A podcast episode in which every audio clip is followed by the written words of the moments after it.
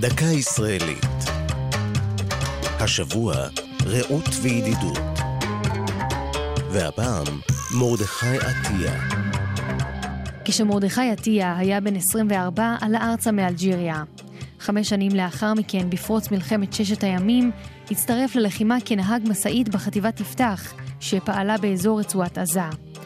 בלילה הראשון קיבל עטיה פקודה לתדלק את רכבו, והחליט לקחת איתו חבית דלק של כ-200 ליטר, שתאפשר לו עצמאות בקרבות מבלי להיות תלוי בתדלוק רכבו בשטח. למחרת נפלו בקרב לוחמים מהחטיבה בעלות רכבם על מטען נפץ. עטיה התנדב להוביל את הנופלים לקבורה ואת הפצועים לבית חולים שדה בקיבוץ סעד לקבלת טיפול רפואי. ביום השלישי ללחימה נכנסו הכוחות אל העיירה דיר אל-בלח. שם היה עטיה אחראי על העברת ציוד מהרצועה לבאר שבע.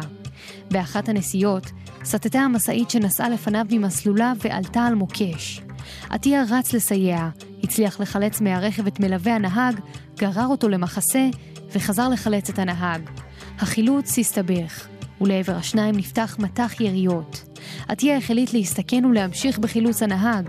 במאמץ רב הצליח להוציאו מהמשאית שניות ספורות בטרם התפוצצה. לאחר המלחמה קיבל עטיה ציון לשבח ממפקד חטיבת יפתח, וסיפורו נלמד בשיעורי מורשת הקרב בצה"ל על ערך הרעות. זו הייתה דקה ישראלית על רעות וידידות ומרדכי עטיה. כתבה עמליה נוימן, ייעוץ הדוקטור עופר דרורי, הגישה נועם גולדברג.